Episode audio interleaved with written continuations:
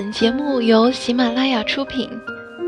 Some kind of touching emotion， 有一种思念触动心扉。 Little compliments mean so much to me sometimes. Children have never been very good at listening to their elders, but they have never failed to imitate them. 有时候一点微不足道的肯定却对我意义非凡。孩子们从来不会好好听长辈的话，可是他们从来忘不了模仿长辈。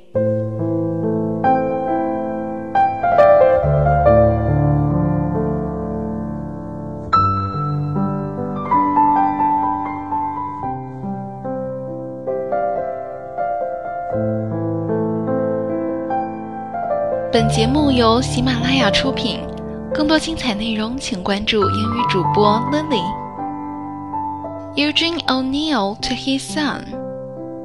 Dear Eugene, it was good to get your letter. I would have written you, only you said in your wire you were writing, so I waited to learn all the details of your good news. And it sure is good news.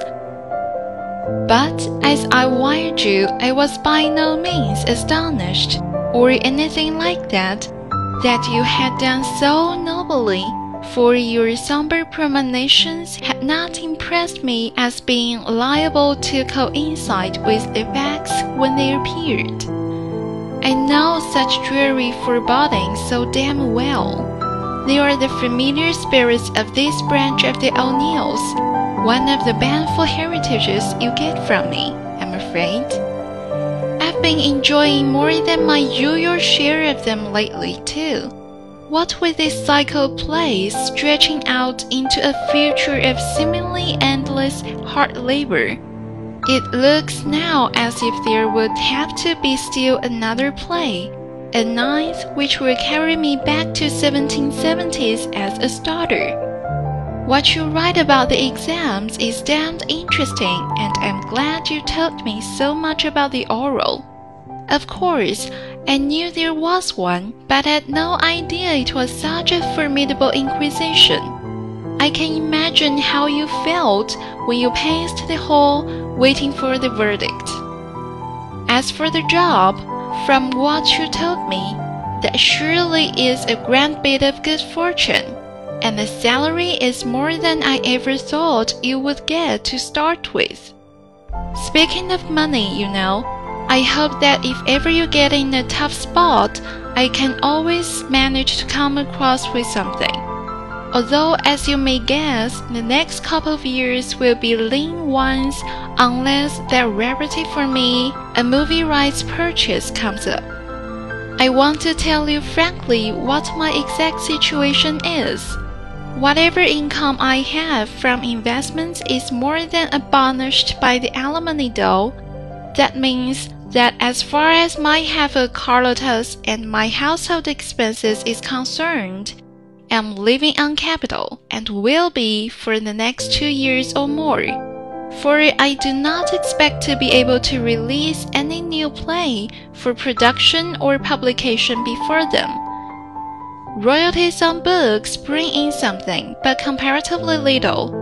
Stock amateur performances royalties don't amount to much because my plays are difficult to cast and seldom attempted. Foreign productions continue to be flatteringly constant, but are done in repertoire for a few performances at a time, and with half to translator, tax, et cetera, the return to me in dollars is negligible, or less.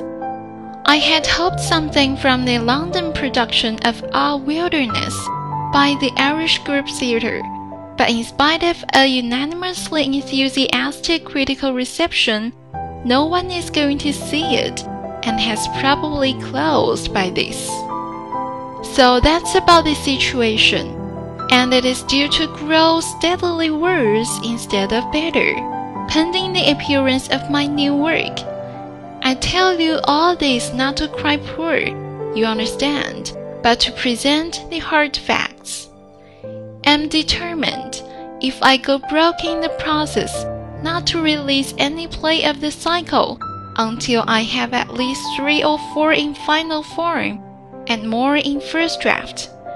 This is essential to me because the emphasis with me is naturally on the work as a whole, not on its separate parts. It is also essential for the stage production of the work as a whole that the Guild have several plays to plan on as a starter, for they intend to get together a special repertoire company just to do this cycle.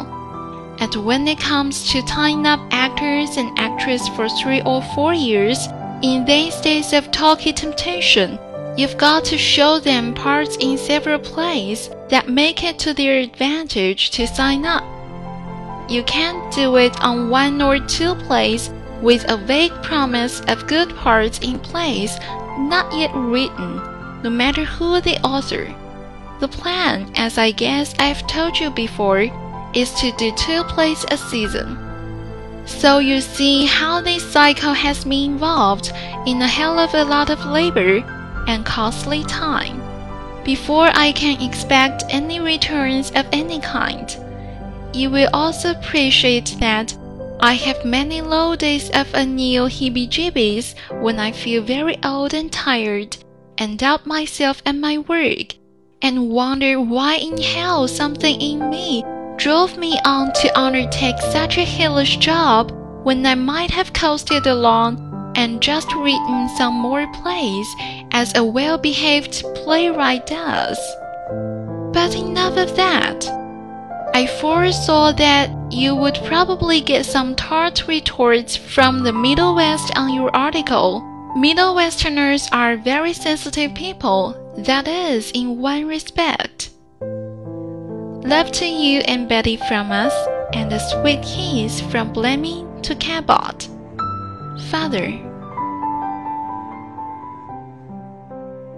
欢迎关注漫听英文微信公众号。